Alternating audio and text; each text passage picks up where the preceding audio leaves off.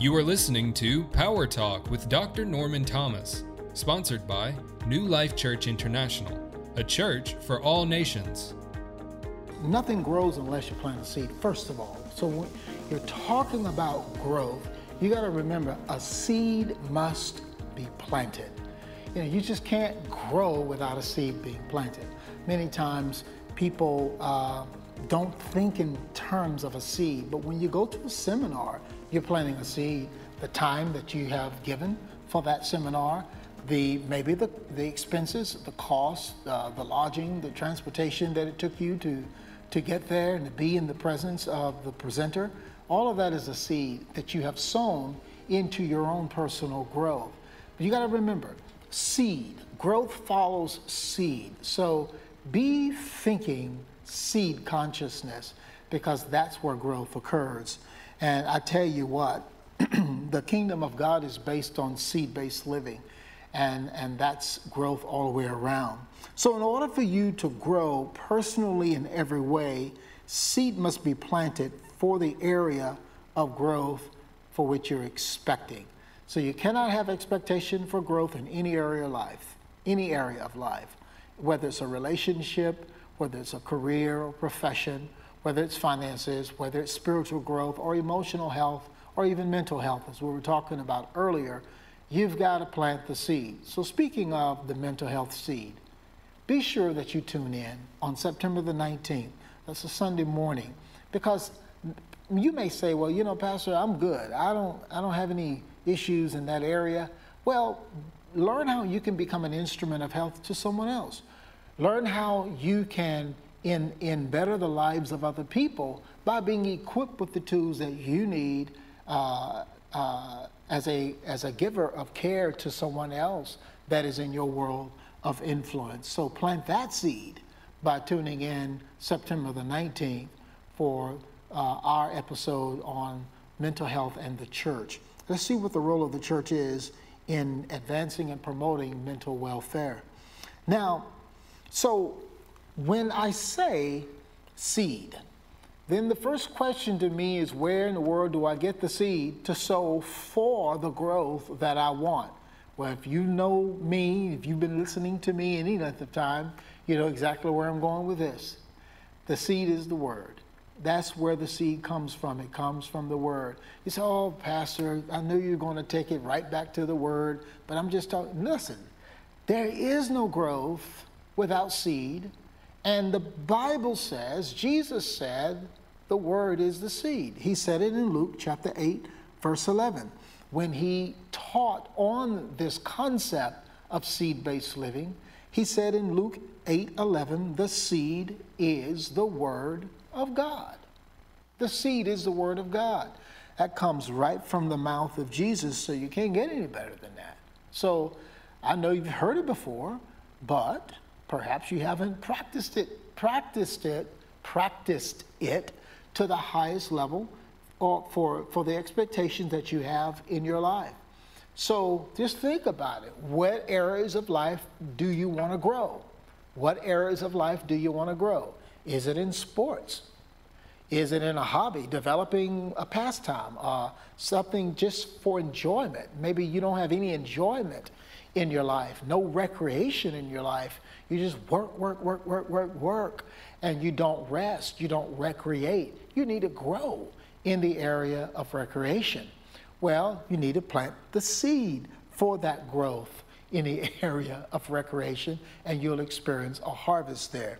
So, for the believer who desires to grow, the believer who desires to mature, and for those who aspire to become believers in Christ, your approach to the word must become a seed based approach if you want to grow. My approach to the word of God must become a seed based approach to the word if I desire to grow. So we must become planters of the word in our hearts for the area for which we're trying to grow. Now, tonight, I'm going to look at number one. Area number one. If you plan on experiencing growth, I'm going to go through five. Tonight is number one. It is very simple. It's called Be Intentional. Now, these notes again are on our website. These are my notes. They're on the website, and you can download them or you can download them to your device or print them out at your leisure. Be intentional. Be intentional. In the book of St. Mark, chapter 4, Jesus is teaching on the concept of seed based living. Seed based living. Can I say something to you about that? Seed based living is contrast to provision based living. Yes. We generally live life, people generally live life to make a living. That's the general concept of life. I've got to go make a living. Well, when you study this out in the Bible, you find out that your living has already been made. It's been made by God and deposited inside of you. Now, your livelihood is within you. Your future is within you. Your destiny is within you. Everything that you're going to be is already inside of you. And if you don't go for it, you end up uh, becoming a copy of something else. But you, your future, your destiny is in your heart. And that's why Jesus talks so much about speaking from the heart because you plant when you speak the words into the atmosphere, into the arena of your life, and you're causing the harvest of your words spoken to sprout up around you. So, here in this particular passage in Mark chapter 4, I'm going to read verses 3, 4, 14, and 15 because they all go together. Because on 3 and 4, he's teaching it, and on 14 and 15, he's explaining it. I want to tell you what happens between 3 and 4 and 14 and 15. In between there is this whole thing of the disciples asking Jesus to explain what he just taught. What he just taught is represented in 3 and 4. And then here's what Jesus said to them You mean to tell me you don't know what I'm trying to say to you? you you're not getting this? This concept of seed based living down? Here's what he said If you don't understand this, then you literally don't understand anything else I have to say. That's powerful.